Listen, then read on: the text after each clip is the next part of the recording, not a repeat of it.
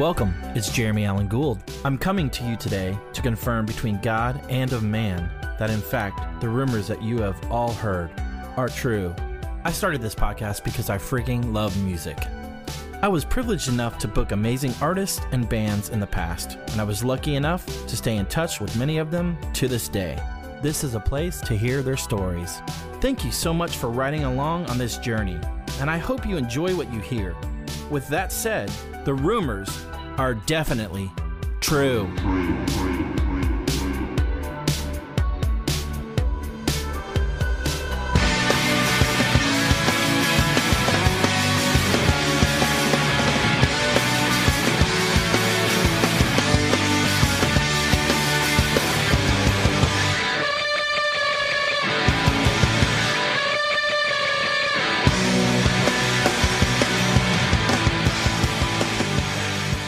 Guys, welcome back to this latest episode uh, of the Rumors Are True podcast. My name is Jeremy, and today I welcome Chris Simpson. You know Chris from the band Mineral, the Gloria record, Zookeeper, Mountain Time. What an awesome, awesome conversation with a, a buddy of mine. Um, really been looking forward to this one. I discovered Mineral when I was a teenager, and they have been a mainstay in my rotation uh, over the past 20 plus years. So it was just an awesome opportunity to, um, you know, ask these questions that I've wondered uh, most of my life. So uh, awesome opportunity with Chris, and so stoked he uh, uh, gave me some of his time. So I hope you enjoy this latest episode, guys, with Chris Simpson.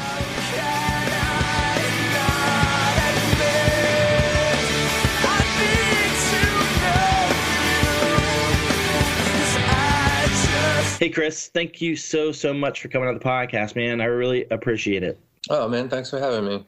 So tell me, man, what is up in your life right now? I know uh, last time I saw you was a couple years ago, but uh, what what's going on in your life?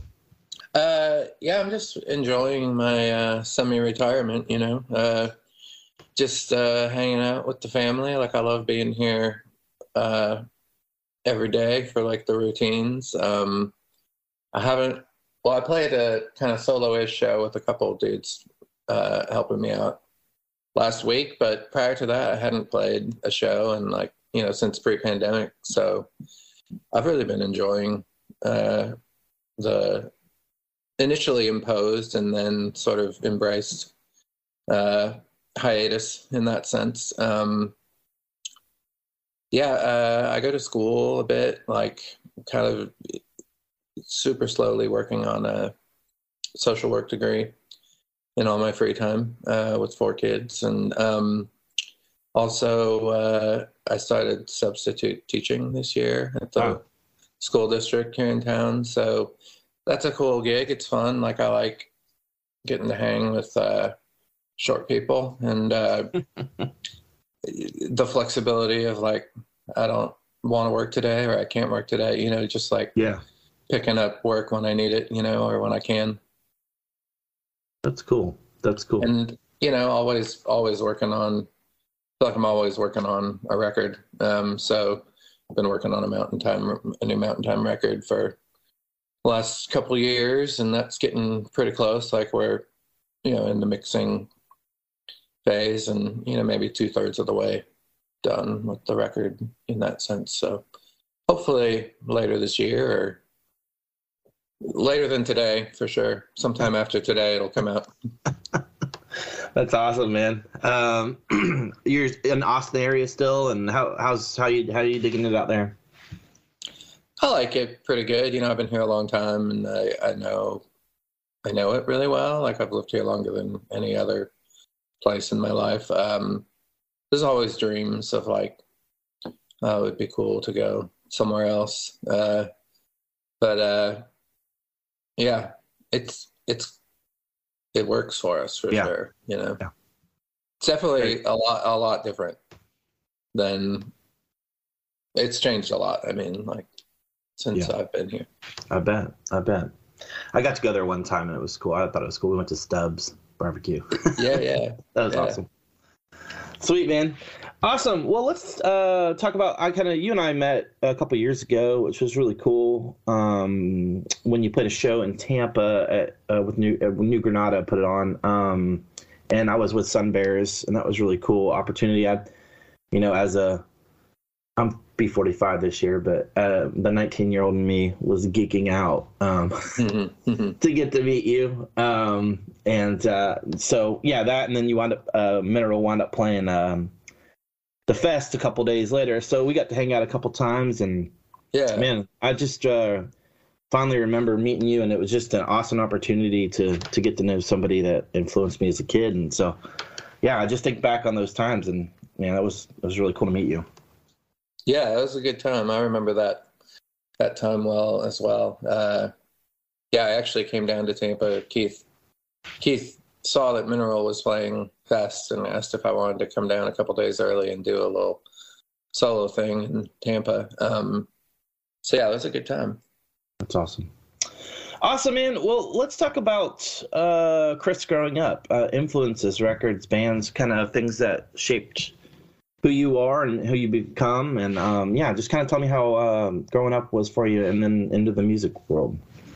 Yeah, I was uh, I was fortunate in that my mom, uh, kind of both my parents, but particularly my mom was like so heavy into music. Like uh, she's the only one in her family who didn't get a degree in music, and they're all like music teachers and uh, music people, and she kind of always was too. Like she played piano uh, since growing up, um, and then she ended up getting like art and English degrees in school, and uh, not really pursuing music in any professional sense. Um, but uh, she was, of course, just extremely passionate about music and played always playing music. Like uh, so, I really feel like that's where my love for music and passion for it started. Just like she was always playing music, and I I just really liked it. Got into it. You know, she she would have been playing stuff like uh, she played a lot of like the early Bee Gees, like the pre-disco, some disco too, but like she loved the Bee Gees, She loved uh, the Beatles and uh, Elton John and um, she kind of got as I got a little older in the 80s started happening. Uh, there was a lot of uh, like Anne Murray and like this kind of country pop kind of thing. Mm-hmm. Um, but yeah, I love that, and it's funny. I still kind of feel like the form of songs that I'm most interested in is kind of that in that uh, realm, you know. Um, which is, I guess, to say, just like uh, kind of lush, uh, ballady pop, you know? Yeah, yeah, mm-hmm. absolutely. Um, was there any particular um, concerts or um, records as you started to get a little older and kind of find what you liked? What, was there anything that stick out to you that um, you know you you know just talk about maybe some of those records and and maybe a, a concert or two that you saw that kind of made you go, I want to do that. Yeah. Uh, the first record I bought with my own money uh, was Michael Jackson's Thriller, nice. um, which was huge. Um, and then shortly after that, I got I signed up for like the Columbia oh, Music yeah. Records Club, and um, my first shipment through that, I remember I got uh, just kind of on a whim. Like I had never really heard them, but I got the Unforgettable Fire record by U2. Oh wow! And that was kind of mind opening. Um, uh, yeah, I kind of kind of got into a ton of stuff from there. Um, I remember trying to like me and all my friends would try to find ways to like double up on our memberships and stuff. oh yeah. oh yeah.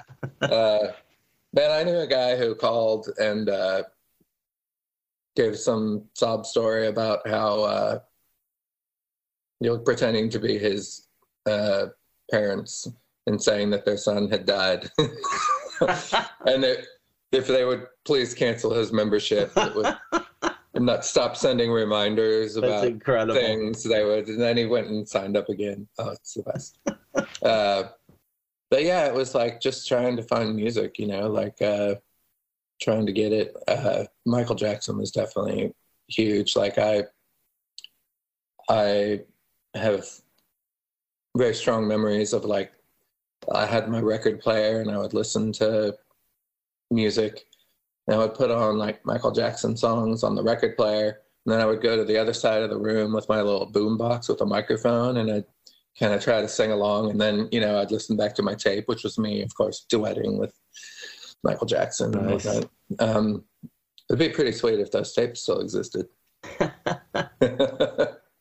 uh, so as I got older, I got into, you know, like some punk and metal and like kind of you know just everything from there um at some point it wasn't cool to you know be listening to the same music as my mom so we had Yeah. to i had to you know kind of take my own path but she was impressive man she was uh she kept up pretty well you know like she would i'd get into something and i'd be like oh this is like i i, I remember this band autograph. Remember them? Like, yeah, yeah, in the in the hair metal days uh that turn up the radio song. Yeah. anyways uh i bought that record and i was like oh yeah now i like metal music you know like these guys are out there you know? And then uh i my mom picked me up from school one day and she's like got that she has bought that on cassette and she's rocking it in the car and she loves it. And i'm like this is terrible. Uh of course in retrospect i'm like that was just like right up her alley that was just like real polished like pop Yeah. you Yeah. know music but uh anyhow uh i had to get into some some heavier stuff to get away from her No, I, I, I believe it. I believe it. Um, so around this time, you're in your teens, I assume. Is that kind of when mineral started to kind of come to fruition? Um, you know, I kind of let's talk about how the the beginnings of that happened. yeah so i grew up uh, mostly in denver colorado um and moved down to houston uh I was 17 or something. And so all that time I was just like writing songs on my own. I played in some like metal bands and stuff with friends from churches and stuff. Like uh, I played drums as my first instrument, and that was cool because there weren't a lot of drummers. So like if you played drums and had drums, you were like instantly in like four bands, you know Mm, because everyone's like, "Oh, I need a drummer," you know. Um, so I played uh, drums, and then I moved to bass at some point in some some bands, but it was never really like my thing musically. Um, as far as my own stuff, like I, I just started writing on piano and acoustic guitar, and like filling up notebooks with like songs, and occasionally I would play, but they were all just real down tempo, simple chord like acoustic music. Um, And uh, so I didn't really, you know, Mineral was in a sense, well, I, uh, so I moved to Austin um, in 93. And I was still just kind of like the material I had to share and show people was still just this kind of acoustic stuff. And Mhm. uh, I met Scott, uh, the guitar player from Mineral, uh, early on through his roommate uh, who worked at a record store. Um, I used to go to a lot and would ask him if he knew anyone looking to start a band. Uh, and he's like, Yeah, my roommate plays guitar. He's good. Um, so we started hanging out and bringing each other material. And his stuff was much like heavier. He was coming from kind of a more metal place. And my stuff was like this acoustic stuff. And I don't think either of us were really like super excited about what the other person was bringing musically. and, uh, but we were excited to be playing music with someone and excited to make something out of it. Um, Yeah. So, uh, yeah, I'm sure I've said this in a lot of interviews, but like the summer of '93, when I was my first summer in Austin, uh, Siamese Dream by the Smashing Mm. Pumpkins came out, and this record called Chrome by the Catherine Wheel Yeah. And we we just those two records like just set a fire in us and we all of a sudden saw this like sort of common path where we're like this is something we're both into you know like Yeah. some sort of sound or or vibe um and that's kind of how we started writing together um and we had a band called I the Worm Hmm. um, briefly before Mineral. That was Scott and I and a different bass player and drummer, and um, yeah, it was still uh, there was some cool stuff happening, but we were really still starting, kind of starting to like figure out how to write together. Um, and uh, then shortly after that, like we were good friends with uh, Jeremy was one of my best friends, um, and uh, he played in a band with this guy Matt um, on drums. That we just thought those guys are like the best bass player and drummer. They were like our dream rhythm section. And then their ba- their other band broke up, and that was Nothing in Return with Tess Wiley. who- Oh, nice. I know Tess. you Yeah. know yeah, Yeah, yeah. um so uh their band broke up and we sort of immediately broke our band up because we wanted to start a band with matt, matt and jeremy you know and so that was the beginning of mineral That's cool.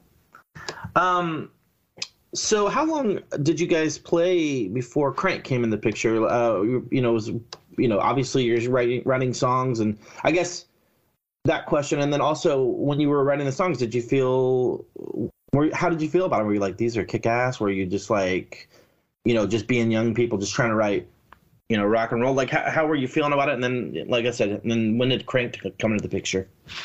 yeah um we were just kind of doing it on our own and didn't have really any idea of like a scene or a specific sound like i think uh you know diary sunny day real estate came out in 94 and we were like definitely into that and felt Totally. like that felt like that was kind of like ooh, that and that same year uh that um the dinosaur junior record that came out that year um we were like we were really excited about uh to see some bands making music that felt like this is kind of like what we want to do what we're doing you know um Yeah. so uh we just were writing and playing shows when we could like um and then happened to through a friend of ours get booked to play a show in houston uh with this band christie front drive from denver Oh yeah, great. and band. she gave us uh, a cassette of their this is the one uh, with like six songs that has uh, i don't know how to describe what's on the cover but anyways uh, we just wore that tape out and that was really even more than like sunny day and the um, dinosaur junior record like that was like whoa there's other bands like there's peers doing kind of what we're doing you know um, and so we played a show with them in Houston and just kind of fell in love. And uh, their bass player, when they got back home from tour, Kerry called us up and said, "Hey, let me. I'm starting a record label. Let me put out a seven inch for you." And we're like, "What's that?" You know.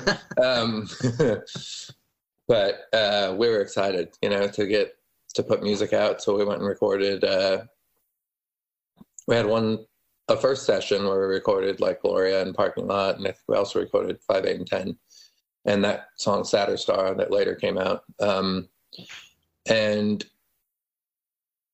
he put that that out, and then uh, I had a good friend, one of my best friends from growing up in Denver, was running like a zine at the time, Hybrid Magazine, and uh, Crank was advertising in his magazine, so he had sort of developed a relationship with Jeff and talked to him on the phone a lot, and Jeff was always asking him like you know, let me know if you hear any good bands. Uh, and so when he heard the seven inch, he's like, oh, I'm going to send this to Jeff. Like, he'd probably dig this. Uh, and Jeff called that day and was like, well, I want to make a record with you guys. You know? like, I think he flew to Austin shortly after that to hang out with us. And uh, it was, uh, yeah, it all happened real fast. I was, yeah, I was just, and you guys were uh, over 18 at this point. I mean, or was, were mom and dad having to sign? Like, uh, what's that? no no yeah we were over 18 um yeah i mean this would have been 94 so i guess i would have been 20 you know Oh, okay, okay.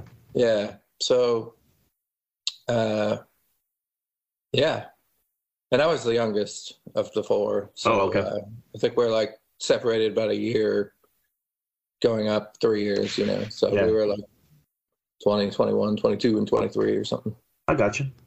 So, how long after signing with Crank did you guys start working on the Power of Failing? And I guess was that um, maybe songs were some songs were written, and maybe let's talk about that record in general. Um, fantastic record, love it. It's revered by many. So, mm. obviously, you know this, and I just uh, want to know your thoughts on the record and kind of yeah. maybe talk about that for a little bit. Yeah, we were just real excited to make a record um, and uh, go into a back into the studio. Um, and we had yeah i think we had most of the stuff kind of written so we were we were kind of ready to go you know like once mm-hmm. jeff expressed interest we were like yeah let's make a record um, so we ended up making it in the uh, i think october of uh, 94 um, and it was uh it was a good time. It was real fast and i think we were you know like learning on the fly that yeah. it's not that easy to make things sound great really fast you know? Yeah. Um and it's not uh i don't know it's just there's a lot of imperfections and i think we were we had really enjoyed uh working with the lady who recorded um did our first session that we got the seven inch out of, um, and it didn't go as well as we were hoping, I think, but uh, we got it done, and we were just so excited and grateful to be making a record. And uh, I think, yeah, we were super excited. And it, yeah, everything happened so fast back then. It's like now it's like, well, we need six months to set up the release, you know, mm-hmm. and this yeah. and this and that, and you know, with with Jeff and and a small independent label like Crank at the time, it was just like, all right, I'm gonna take these masters home with me and drop them off at the plant, and we're gonna have records next month. You know, um, so we. Uh, yeah, so it came out and um, really through Christie Front Drive, like we would we would always wanted to tour, but we had no idea like how do you do that? You know, like how do you make that happen? and meeting them just really opened up this whole network of bands and this kind of scene that um, was just so interconnected and uh, you know we could Kerry basically helped us book our first tour um, and sort of showed us all the people he knew and uh, yeah. just yeah. kind of took it from there you know that's so cool um, I know you mentioned you kind of were stoked on it, but uh, what was the feeling like when you finally popped the CD in or the tape into your car or your stereo and listened to it for the first time. What, what were your thoughts on it? Yeah, it was. It's a, such an exciting feeling, you know, to have a record that you made like a physical thing. Um, so I know that was the overwhelming feeling, you know. Uh, I think there was some uh, sort of natural, like, guy, I wish it had sounded better or we had had time to make it sound like this or do this or that. But uh, ultimately, I think all of that was overshadowed by the excitement that having a record out, you know, and like a label released our record and uh, it now exists, you know. Yeah. Yeah. What uh, what do you feel like at the time the reception like how obviously I feel like it went pretty well. I remember buying it myself and hearing about it. But from your perspective, how how did you feel about the reception of it? Do you feel like you know, uh, you know, as you're playing shows, people are showing up singing the songs or whatever it may be. Like, how how, how did you view view that? Yeah, it felt like it went real well uh, to us, and like the response was really good, and uh, it felt uh, like I don't know. Thinking about it in retrospect, like I don't know. Well, I should say I know that we kind of took that for granted just because we didn't know anything else. You know, yeah. It's like, um, like I know now, like how rare that is for something to go well. You know, yeah, or to release a record and have anyone care. You know, um, so but yeah, it was it was great. The response was good, and it just felt like it it sort of uh, kept picking up steam, you know, um, which uh, was wonderful. Yeah, we we toured for uh,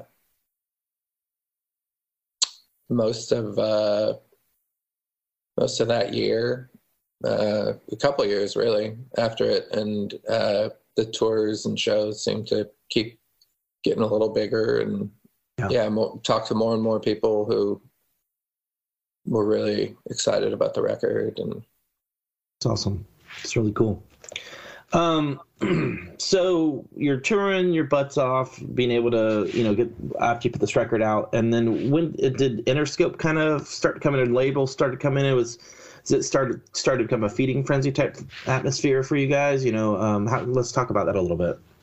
Yeah, for sure. Um, it was. Uh,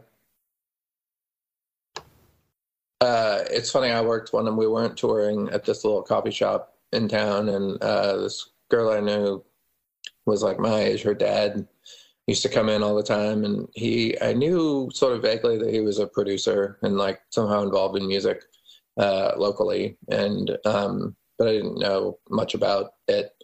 But he was he came into the coffee shop one day and was like, "Yeah, so uh, my daughter was playing this record in her room the other day, and I heard it, and I'm like, wow, that's cool. What is that?" And I went in and asked her, and she told me it was your band. I was like, "Oh, cool." And he was like, "So, man, that that record sounds really great. Like, are you guys getting a lot of major label interest?" And at the time, I remember thinking, like, no, like, why, why, why would we get that? You know. Um, but really, like, within a month or so after that, like, we were starting to get it, and I was, we were just really all very surprised. Um, the first guy who came to see us was from Interscope and was the former bass player of Blondie, and we thought that oh, was nice. really cool. So that is cool. Uh, he came to see us in Houston, and we hung out with him. And um, I think at the time we thought maybe that was just a, yeah, it was just one label interested in us. But the way those things work, you know, they all everyone knows what everyone yeah. else is doing, and they're like, "Oh, Interscope's interested in these guys. Well, maybe we should check this out." Uh, so it quickly turned into, yeah, like definitely Interscope, Arista, Elektra, um, this label Time Bomb, yeah, uh, which ended up putting out a Sunny Day record. Yeah, like they were kind of just starting out at the time, and we're an indie, but they had like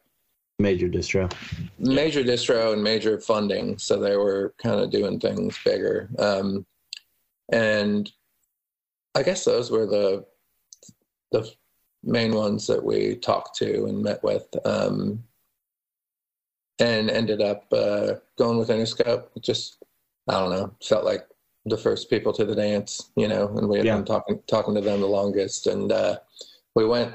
They flew us out to L.A. and we uh, we hung out and some. We talk about some of this in the book, but uh, we were in a conference room, sort of talking shop about our deal. And yeah, in, in the next conference room over, there was. Uh, Dr. Dre and his crew like work, working out their deal for Aftermath when they started that label. Um, and it just all felt so surreal, you know. Uh, and then we went into Jimmy Iovine, one of the president's offices. Yeah. After the meeting, and he had like John Lennon's Mellotron in there that he used on Strawberry Fields, and they were like best buds, and um, it was just surreal. And I think what sold me uh, was mainly Jimmy Iovine, like uh, telling us like, you know, I think you guys will be fine as long as you're you're driving the bus, you know, like as long as you don't let anyone take control of what you're doing. If you just keep doing what you want to do, you'll be mm-hmm. good. And that that felt impressive to me. Like it, it, that definitely landed well with me. And it, it's funny, like I had no idea even who Jimmy Iovine was at the time. Wow. And now uh, I certainly learned, and I was like, it's so cool that we had the opportunity to be with this sort of caliber of people and like talking to them when uh, all we had done is put out this little kind of raw record in five days, you know. Yeah. I bet that was cool. That's so, you know, yeah, you're coming from, you know, like the humble beginnings and it's like then you're in this position where you're like, what the hell's happening right, right now, you know? Mm-hmm. But yeah, for sure. It's well deserved though. I mean, it's uh, you know, obviously people saw what a lot of people, you know, pop, people understood it and got it. So, so you signed with Interscope. What are the next? Uh, what's the next couple months or year or so uh, before we start re- recording EndSerenading? How how's that? Ha- or what's happening in that time? I guess I should say. Yeah, we're continuing to tour. I think uh, around that same time that we signed with Interscope, we got signed with a, a, actual booking agent, you know, who was a little bigger. And um, it's funny, uh, he was like the guy at this. He had worked at Time Bomb uh, previously, and we had met him before, but then he had left there to take this job as a booking agent at this big agency. Um, and he was like the new guy at the agency, and um, he basically like brought us and Sensefield and Jimmy Eat World and like a bunch of these bands that he was into, like to this booking agency, and because we were like his only bands at the time, uh, mm-hmm. he was like, "Well, let's do a tour together," you know. So like uh, that's how the Mineral Jimmy World Sensefield tour happened. Um, and that uh, that was magical. That was like playing playing real clubs with like these things on the floor that like sent your voice back to you. That was cool. um, and some shows like selling out and stuff. Like it was it was awesome. Um, and then you know we were starting to write and work on EndSerenading, and I think we maybe even had like a trip out to California to start recording. Um, during all that. And uh, uh, somewhere in that era of like the ending of touring for Power Failing and writing EndSerenading, we, um, yeah, just sort of, uh, I got kind of disillusioned with it. Um, and I know Jeremy did too. Um, and it ended up being the two of us that kind of decided we wanted to quit the band. Um, for my part, I really was starting to be interested in a lot of things musically that uh, didn't really feel like mineral um, mm-hmm. and felt like when I would bring ideas in, they weren't landing or like, uh, and I felt like some some creative differences, sure. not necessarily musically, even just, but uh, also just like philosophy, you know, yeah. like uh, I don't know. I was uh, I was not the that excited about signing with a major. Like I probably wouldn't have if it was just my decision at the time. Like I, I had kind of I was very protective of what we were doing and sure. uh, not sure that it could be uh, monetized in a way that uh, wouldn't compromise what we were doing. Sure. Um, so I think I, I, had a lot of misgivings about the way things were going. Um, and then just wanted wanted to be a little more free musically um, as far as sounds and uh, vibes or whatever. Um, so yeah, that uh, you know Jeremy and I just sort of. I was also kind of burnt out on touring, and I had just met my now wife, mm-hmm. um, and I was, you know, for the first time in my adult life, like excited about like, oh, I kind of want to stay home and hang out with this person, you know. Yeah. Um, so there is, I think, a lot of things coming together at once that. Yeah. Makes sense. That makes sense. Um, so, just out of curiosity, and you might have talked about this before, and I just it, went, probably went past me, but since you signed with Interscope and was EndSerenading done before the signing? Because I was going to say they obviously didn't put it out, but right. No, uh, partially, largely, I should say, due to my uh, sort of uh, discomfort with the idea of like uh, the major label. Um, we sort of uh, Interscope wanted to like re-release Power of Failing, like oh okay, like do immediately like take over everything, uh, and so we agreed with Jeff from Crank that like we didn't want to do that, uh, and then you know we had signed uh, I guess a two record deal with Crank maybe, um, and we really I really wanted to put out another record with Crank, and um, uh, so Interscope was like, well, you know, how about you put out another record with Crank, the one you're working on now, and we'll, you know, give you put a little money into like marketing it to help with advertising and stuff, and then the next record would be with Interscope. So it was sort of set up contractually to where we were going to put out another record with Crank, regardless, you know. Yeah, I got you. I got you. Well, let's talk about the EndSerenading record. Love it as well. Phenomenal record. Um, maybe some of your thoughts and uh, memories from that from that record.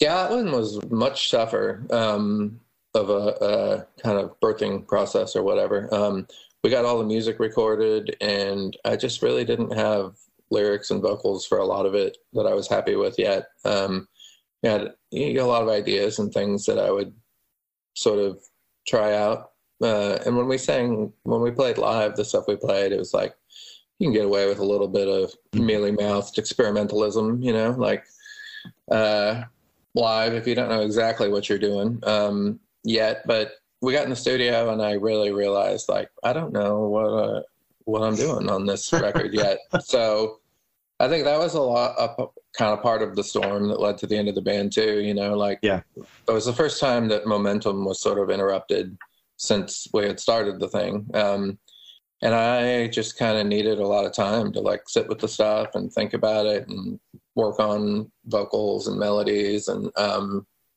there was a lot of impatience uh, on the part of uh, the band. I think just wanting to keep everything moving forward at uh, a certain pace. Um, and so, yeah, I spent a lot of time working on that stuff and uh, really never felt good about it, um, mm.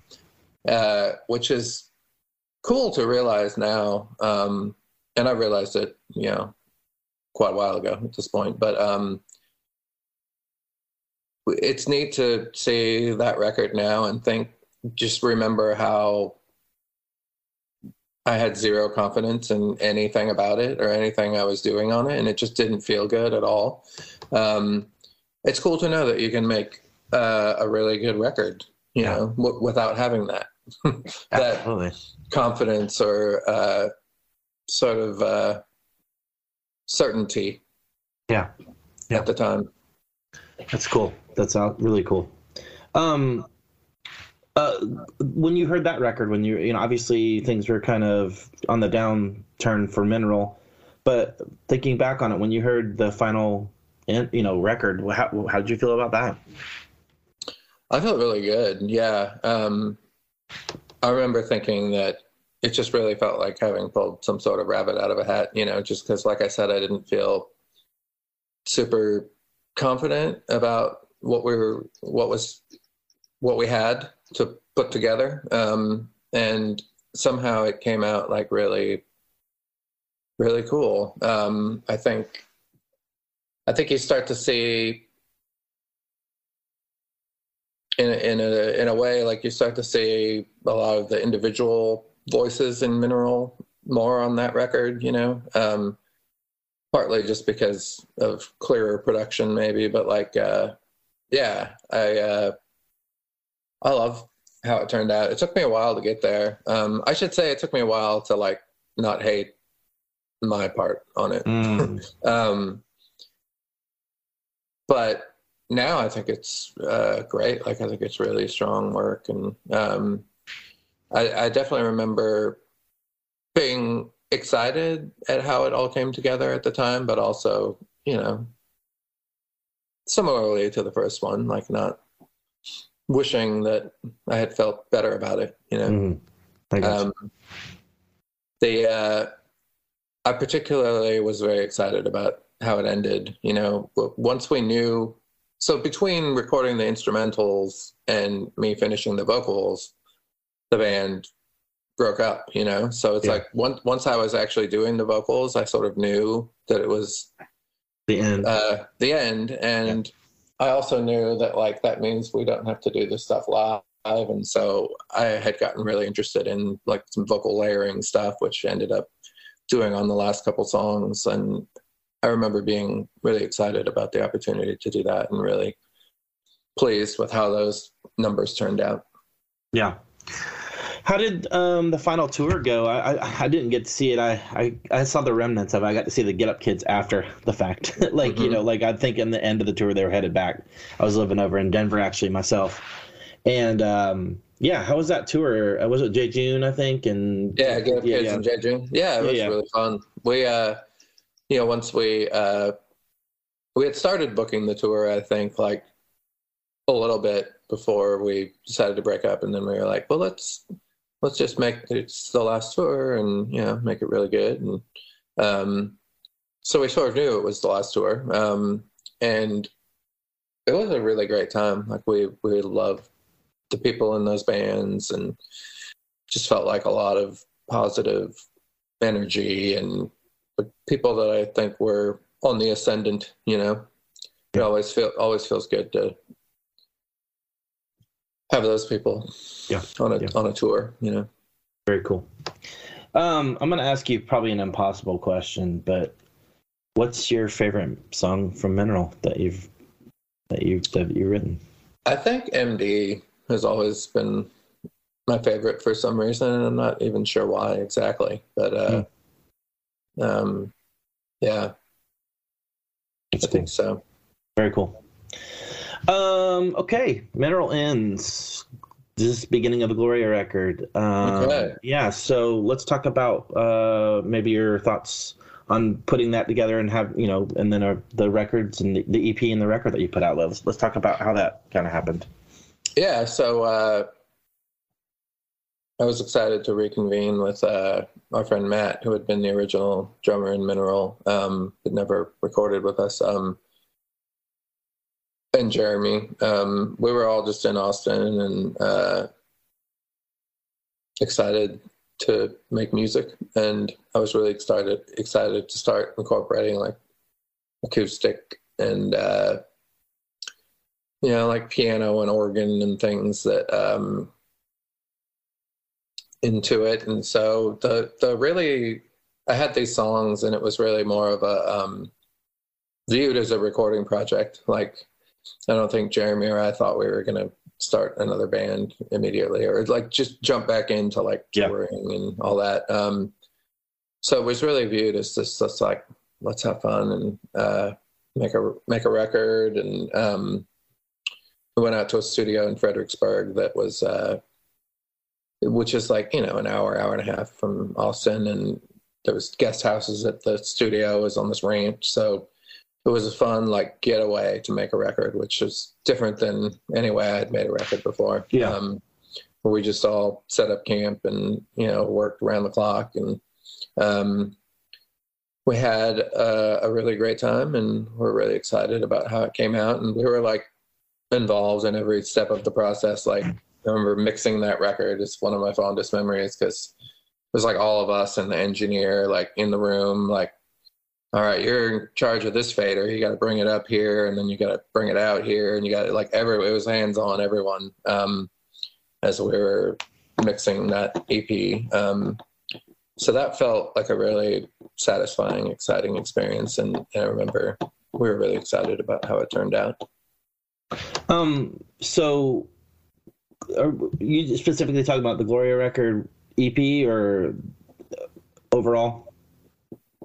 Sorry, Are, Oh. excuse- the, I, I didn't know just- which record you were talking about. I apologize. Sorry. I was just no, that's okay. I was just talking about the the oh, the band in general. I got you. the self well the self titled EP. I was talking Okay. essentially Yeah, about that's that. what I was. Yeah, Yeah, yeah that's what I meant. yeah, Yeah, I loved. I was gonna say when I first heard that, I was floored. I mean, because it was like an extension of Mineral in a, in a sense, you know, but it was just you know more of a, you know, more of a color palette, if you will, or, or Mhm. I really enjoyed that about it. Um, and that was cool that you got to work with Crank again, obviously, and he was, Yeah. you know, so you, you it seemed like that's your go-to at this point, you know. So yeah. hmm Yeah, he was definitely excited to do it. Um, you know, he was as much, if not more so, than other Mineral members. Was devastated by the end of Mineral. bet, so I bet. he was Yeah. he was heartbroken. He really didn't want it to end. Um, but he was definitely supportive uh, and wanted to help out with what we were doing. You know. That's cool. That's awesome. Um, so you toured on this a little bit, obviously. How how did that? How was that? How was the reception for that? That was okay. You know, like once we started booking tours, it's uh it felt like immediately different, you know, like uh in the, like Matt wasn't really into touring, so had to get a drummer, and then we added a keyboard player. So then that that period between uh, the self-titled EP and Lull in Traffic was uh, definitely like a real transition period, Yeah. you know, because it was like, all right, so we're officially doing another band now, you know, um, and it's not these four people who made the the EP, uh, and it's not this like isolated creative environment. It's just like a band, and we're Yeah. just writing songs, and uh, so it took a while to settle into that and to kind of get the lineup shaken out um, to what it became before we recorded Lull in Traffic, which you know was the the five piece that Yeah. carried through Start Here, and that group of people once we all got together felt really special. Um, we were just I don't think I've ever been like closer in a band like just like we were just best friends and like it was our whole world you know this band and music and uh drinking pbr you know um so we we just yeah it was uh it was really exciting um we went and recorded that uh lull in traffic ep with mike Mogis in Oh, nice. Nebraska and love mike and had known him for a while and was really hadn't really like I've met him through bands and stuff. Like I hadn't really uh taken in like how how great he was as a Yeah. producer and uh engineer. Um so that was really exciting to get to know him in that way. And uh then obviously we carried that relationship on through uh start here and uh we even started recording some more stuff after that with him before the band broke up. Um but yeah, that was a cool piece to come together. Um, the touring, as far as the touring with the Gloria record, like it took a long time to feel like we were making much headway, and I think there was some disillusion at first um, about well, everything seemed to just come so easily for Mineral. Yeah. You know, like everything just happened real quickly and easily, and things kept getting better. And uh, in some ways, it felt like a step back, you know, or step down. Um, in that regard and and yeah that has continued i think in a sense you know for everything i've done since so i've certainly gotten used to it um but the uh we did find a groove and i think like when all the touring we did for start here like uh it felt like we were really making some headway and kind of Yeah. getting a name for ourselves and like uh fans of our own and you know Yeah. certainly some of that a good amount of that i'm sure carried over from mineral but uh but it finally felt like it was kind of had its own band. Its own Yeah, band. Yeah. its own identity yeah Um, and on Start Here, you wound up putting that on on what Arena Rock, or was that Mhm. what what? Why didn't you go with Crank? What was the? Yeah, um, I think there was a real uh, desire to, you know, part of like giving this band its own identity and its own voice. Like, it felt important to me and Jeremy, I know, especially to like get it out from under the shadow of Mineral and uh, find different people, new people gotcha. to work with who might, you know, be able to take it different directions and and also at the time i think crank was starting to do less and less um, and it- they had they started a company called saul goodman that was like Oh yeah. uh, distro and mail order and it kind of seemed like a lot of their resources and time were going more towards that than the label at the time so it seemed like a good time to try something different you know I got you. That makes sense. Um, the Start Here record. How did you feel about that record? And I guess the Lull in the Traffic. Kind of give me your your thoughts on on those. Um, Yeah. Um, Lull in Traffic. Uh, yeah, I really liked it. Um, I think we, you know, the usual like, I wish this could have been better, um, uh, or or different, but um, and and again, it was like a bit of a fast process, like Yeah. recording it. Um, so but I liked how it turned out. I liked. Um, I think in retrospect, it was kind of uh, the sound and and songs on that were a little bit kind of transitional, you know, um, between the EP sound and like what we ended up settling on more. Yeah. As we as it solidified with Start Here. Um, but yeah, I, I liked it. Um, I think, and I love Start Here. Like I think we were so excited about that. Like we were probably too excited about it. You know, we were probably like, "This is the best record ever. Everyone's gonna love this. This is gonna blow up." You know. Uh,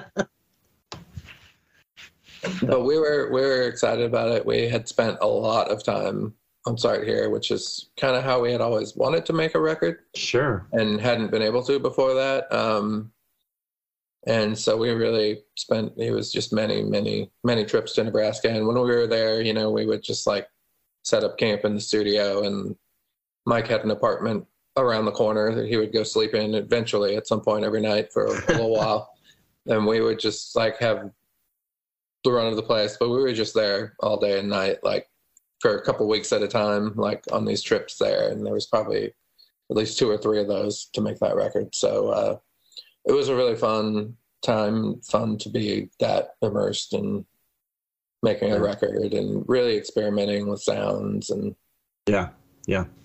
Well, that's cool because uh, I know you mentioned you know in the past you're you're just blistering through three you know three to five days, and now you're getting a chance to actually tweak tweak the knobs a little and and all that. So is the, did you enjoy obviously enjoy that more so, or did you like the spark of the you know having to blister those records out? Like what? I mean, there's probably going to be a, a massive difference.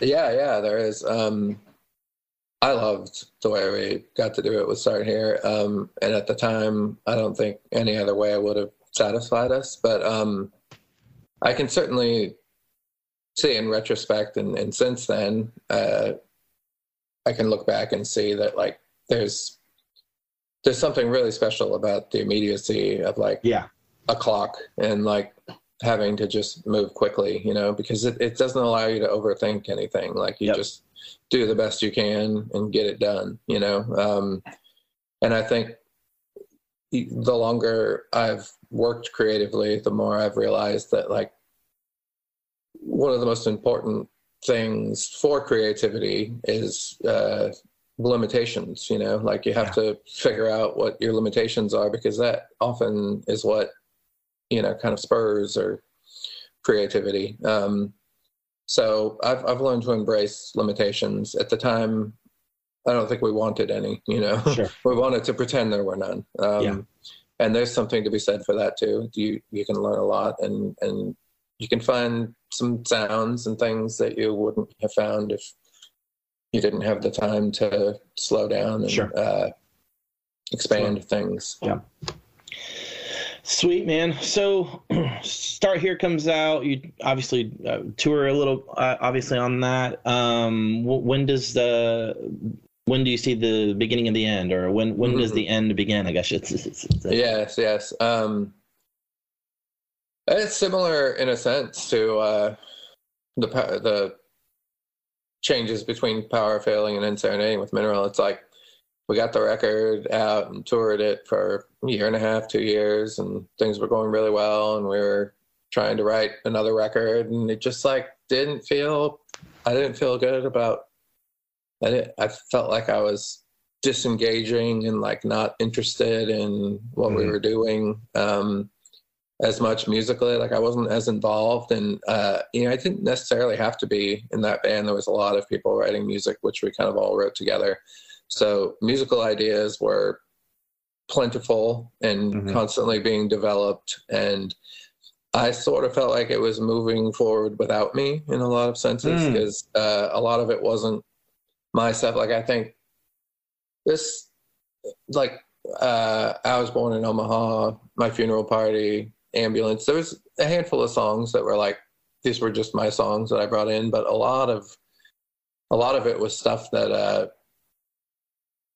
we would just write together, and then I would put vocals on, and so we were doing that almost exclusively with the second, the un, never to be second record, and uh, I was just not finding my place in it, not feeling right, and and again, I started like the stuff I was listening to and interested in was all of a sudden, you know, like Leonard Cohen and Van Morrison and like all these things that like I wanted to do something different all of a sudden, Sure. you know, that didn't seem like it was right for this band, you know. Sure. Um, so it was, uh, yeah. Again, I, I found myself uh, kind of ending a band because I didn't feel it anymore. I gotcha. You know? Well, at least you were honest, you know, instead of dragging it along and getting to a point where you're just like, this is, you know, and then you're jaded about it even more so, you know. Yeah. Um, so that ends. Do you take kind of a hiatus on music for a little bit? Is that kind of and to you know starting Zookeeper not long after that? Uh, kind of Yeah. about that time. Yeah, you know, I just I started writing uh, almost immediately, and just like really things really opened up for me once I decided like I just want to write simple songs on my own and find people to help me uh, play them and record them when the time comes. But mostly, I was just writing and uh, super excited about just returning to in a way it was a return to my roots like how i started writing music uh just like simple acoustic chords and Yeah. uh vocals and um so it felt really exciting uh to do that and then you know soon i started uh just meeting a lot of people like i, I had been in austin a long time at that point and knew a lot of people um and started meeting like really opening my eyes to like Austin has just got so much music and Yeah. such a huge music scene. And I, I think as Mineral and the Gloria record, we always kind of felt like outsiders to that. Like uh, we were always more interested in touring and um, doing things outside of town. But uh, in the Zookeeper days, I really looked around and saw like how much creative energy and players there are in Austin. And, and because I was doing something that was a little simpler and a little more free to be whatever sound wise. Uh, it was a cool opportunity to tap into a lot of that and get a lot of people involved and uh, a sort of exciting crew of people kind of coalesced around the songs and um, yeah, just started playing and having fun. Like that was definitely the most like uh, free time of my life. I was uh, you know, drinking and partying and uh, playing music, and that's kind of all I wanted to do, you know. Um, Yeah. Uh, so I, I didn't have a lot of uh, expectations. I don't think initially about like what I wanted the band to be, or I knew I wanted to make records. Like that's kind of all Mhm. I've ever wanted to do. Um, so that's how that all came to be. Let's talk about that Pink Chalk record. I love that record. Um, oh, thank you. fantastic record. Uh, yeah, l- give me your thoughts on that and, and kind of how that came to be, and and uh, Yeah. your your thoughts on it.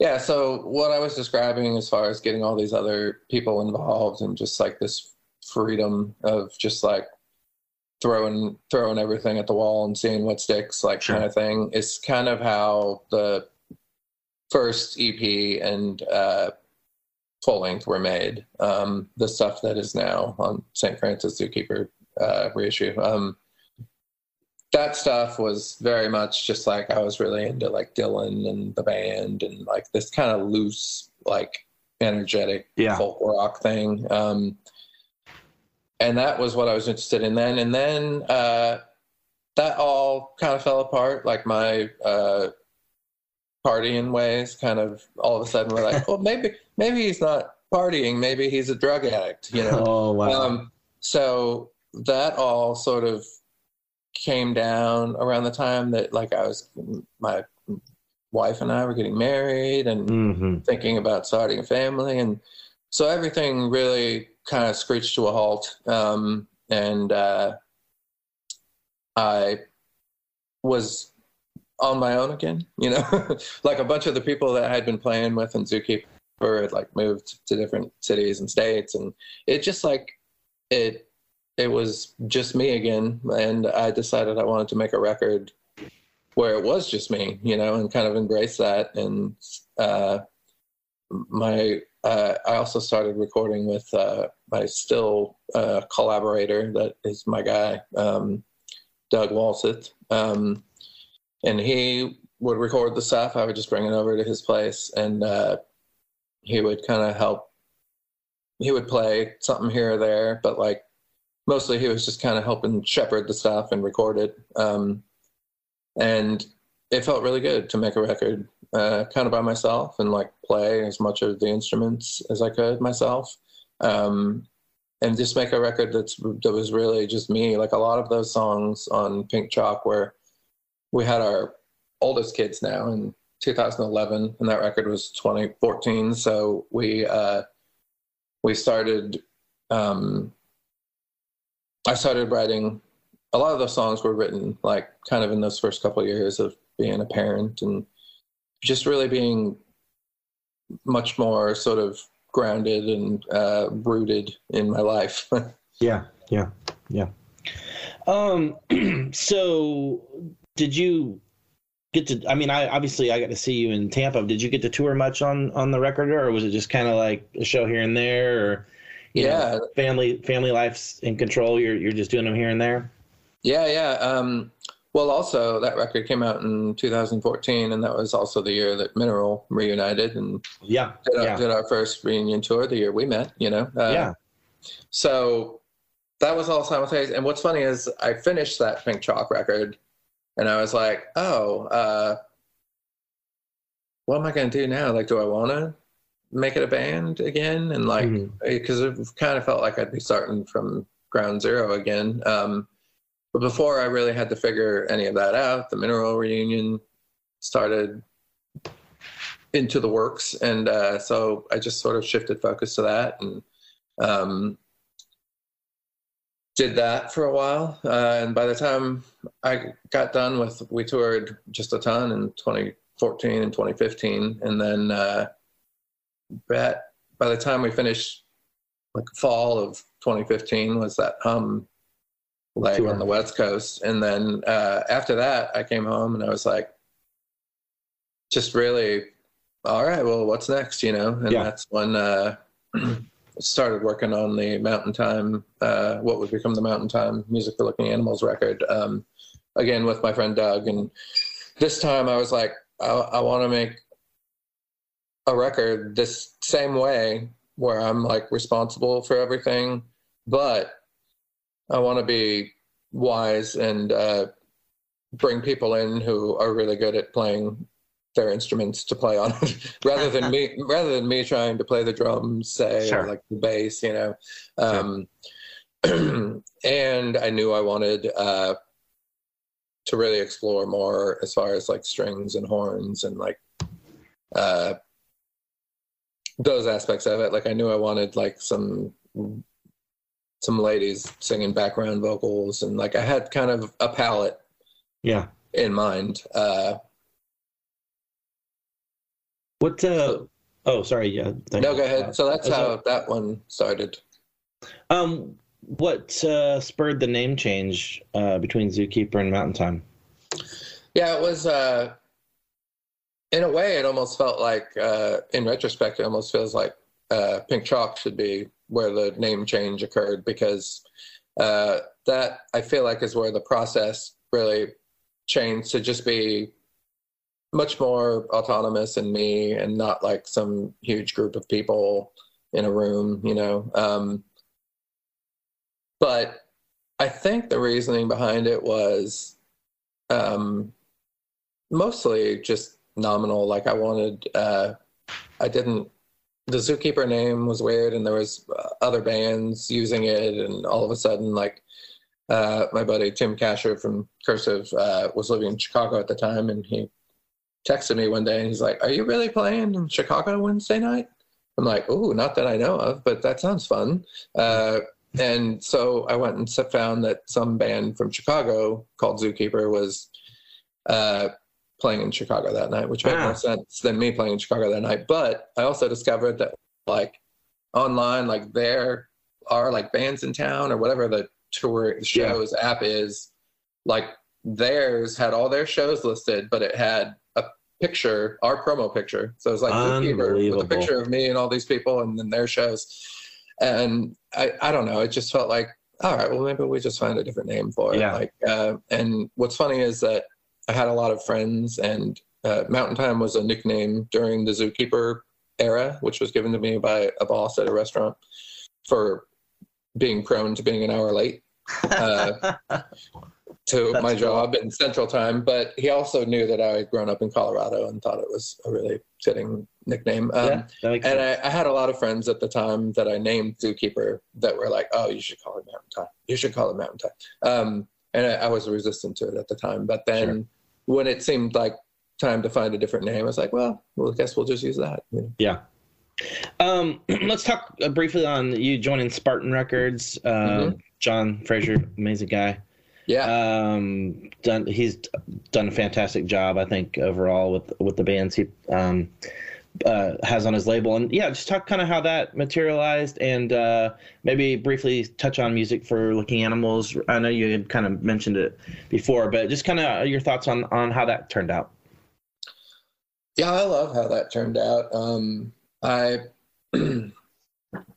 at some point during the making of it, I think 2016, uh, I decided that I had to like actually probably just get sober, you know, because I was, it had been a struggle for me, and um, I had, uh, in some ways, sort of overcome some of the worst of it, maybe, or gotten away from it um, prior to um, having kids, but uh, it was still a lingering issue, you know. Like I, I just didn't really, uh, uh, I didn't love just being straight me, you know. Um, so it was always a little too easy of a temptation to just push some kind of button to like uh, change that. Um, so I, I finally realized, like, first of all, I think I realized, like, I, obviously I have to do this um,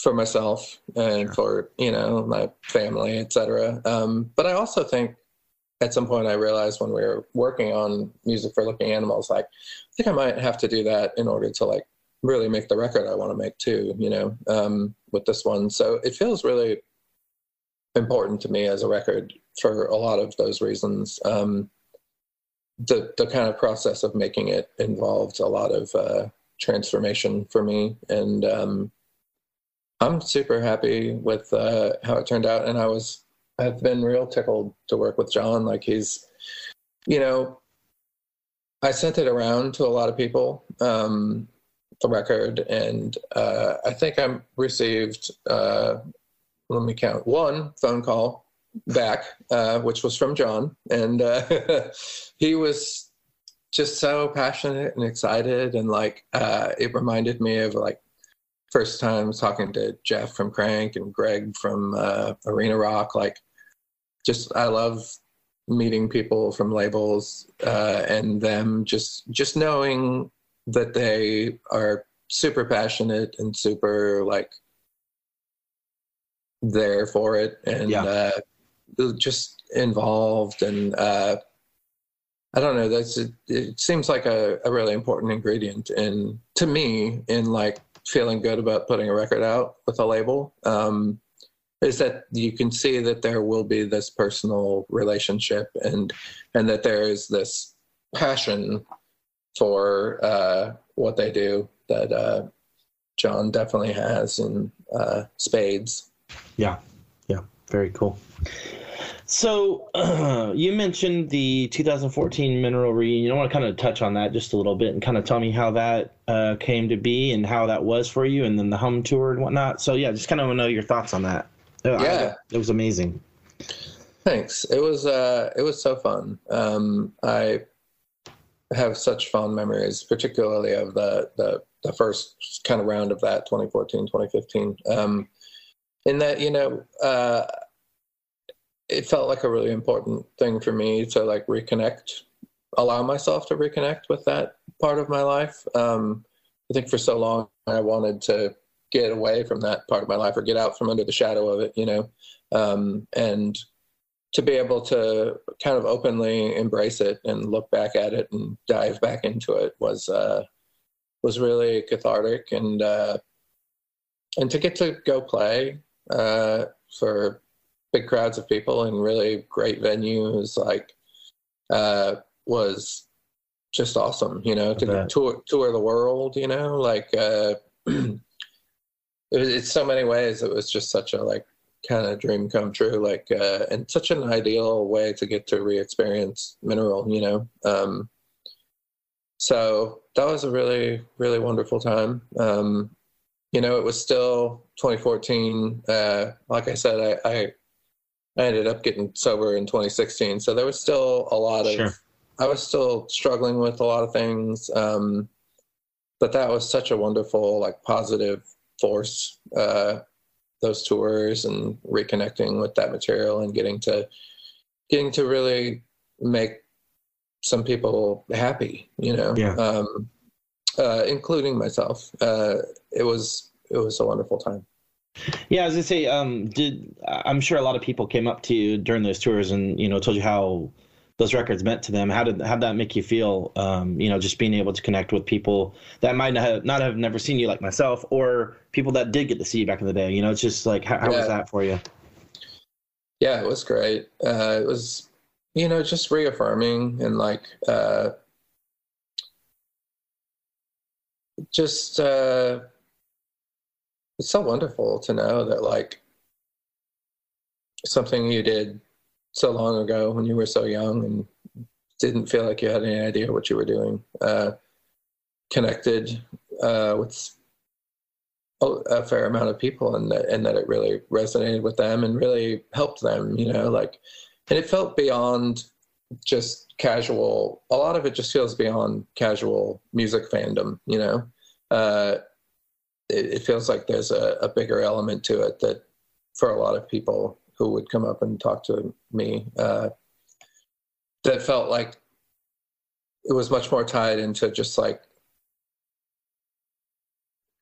the the the this meaning in their lives, you know. Um, Something something deeper than just like I dig your tunes, you know. Um, so that's that's always gratifying, and I have that relationship to music myself. So I I I understand it, you know, and it's really really gratifying to get to experience to get to you know take in that other people have had that connection with music I've made, you know. Yeah, very cool. Um, let's uh, briefly touch on the book. Uh, One day when You're young, um, and the two songs that you got to, you know, obviously put out, uh, Aurora and Your Body Is the World, like fantastic songs. I remember when I heard them, I was like, it's still mineral, but it's new mineral, and I, I- you know, it, it just a more mature mineral, if I can say that. Mhm. Yeah, kind of talk how that uh, kind of happened and um, how your thoughts on on those songs.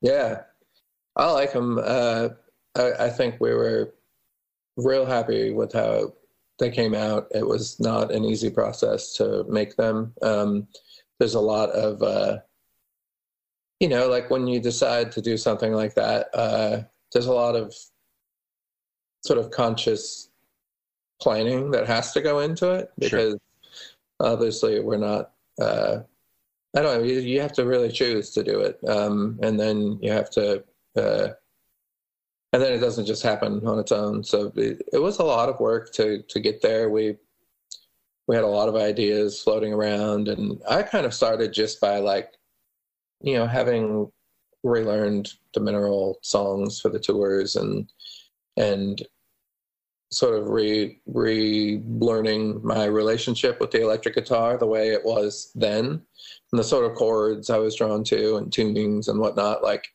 I just started playing around uh,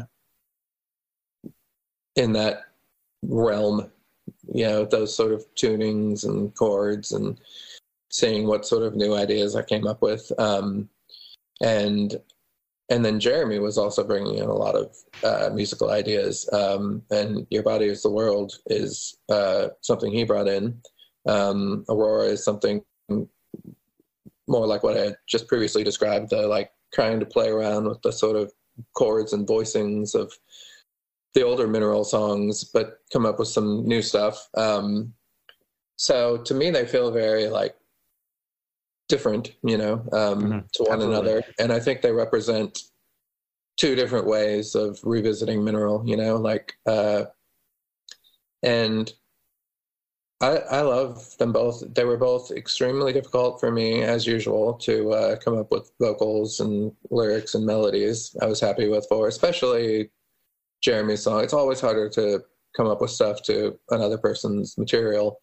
Um, but I am so happy with how it turned out, and I'm so glad that it happened. And uh, I love both of those tunes. Uh, I in retrospect, I probably like your body is the world more. Like I love, I'm a, I'm a fan of uh, kind of shorter, concise, yeah, pop, poppy material. You know. Yeah.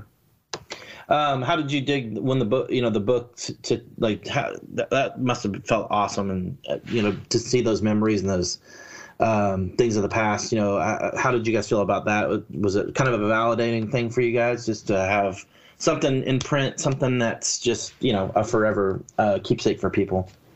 Yeah, for sure. Um, yeah, it felt really cool. We were a little reluctant about the whole idea, you know, like the idea kind of evolved uh, quickly over time um, and went from like, you know, we're going to put out some box set where we like remanufacture everything, like the records and the seven inches. And it, when we were thinking along those lines, we were like, and then maybe we'll have some little booklet in there. So we were starting to think about what we could put together for that. And then we started pricing things out and realizing like this is going to be like a really expensive product that most of our fans are not going to like probably buy. Uh, so we are like, well, how do we, we don't really, we just reissued the two records. We don't really need to do those again. So then it's like, do we just do like a little seven inch box with all the seven inches in it? And anyways, we basically like came down to like, oh, maybe we just make the book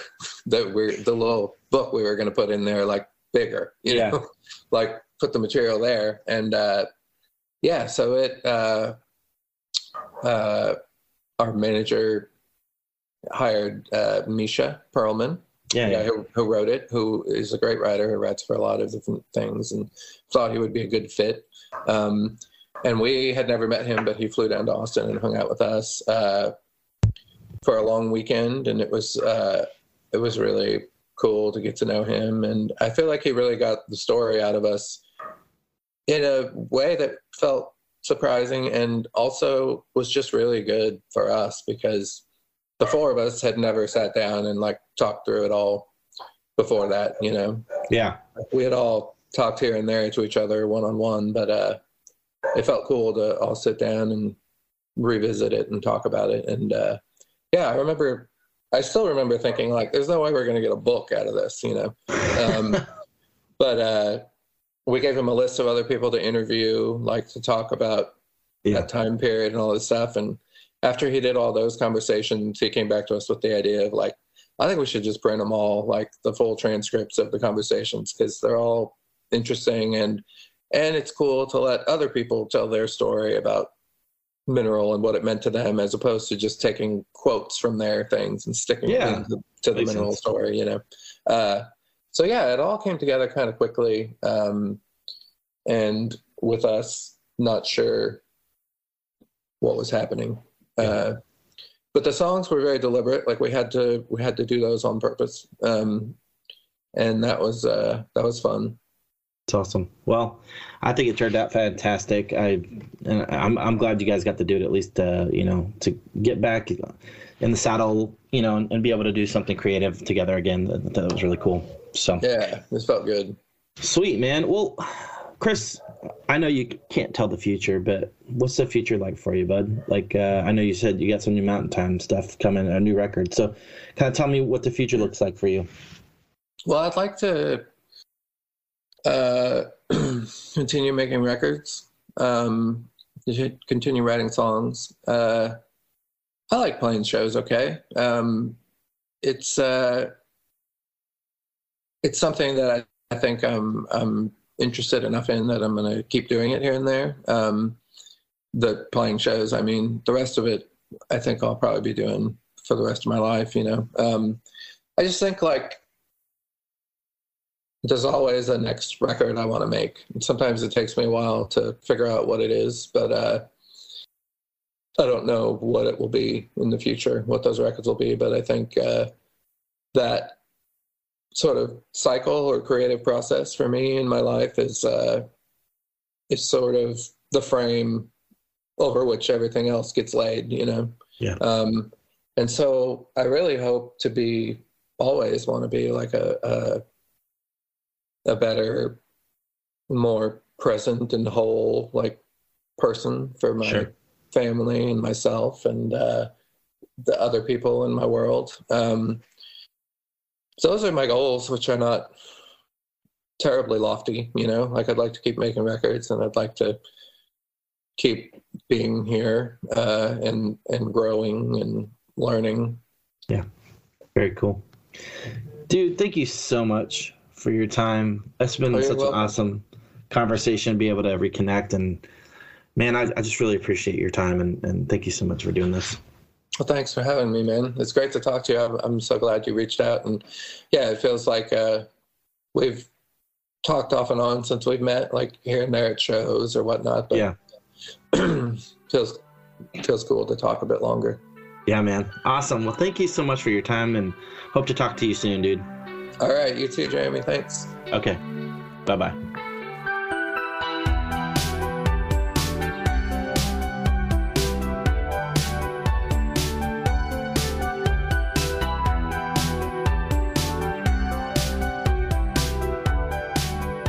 Hey guys, thank you to the listener for tuning in uh, to this latest episode. Um, couldn't do it without you, so I really appreciate it. Man, uh, thank you so much to Chris Simpson. Awesome uh, that you gave me your time, so thank you so much for that. Uh, got some great stuff coming up uh, in the future. Uh, add me on Instagram and Facebook if you'd like, at the Rumors Are True cast. If you want to like and subscribe, go ahead. Um, you know the drill. I'm I'm not into pan, pandering for it. So anyway, guys, thank you again for uh, tuning in, and got some amazing guests coming up. And uh, man, nostalgia is a hell of a drug.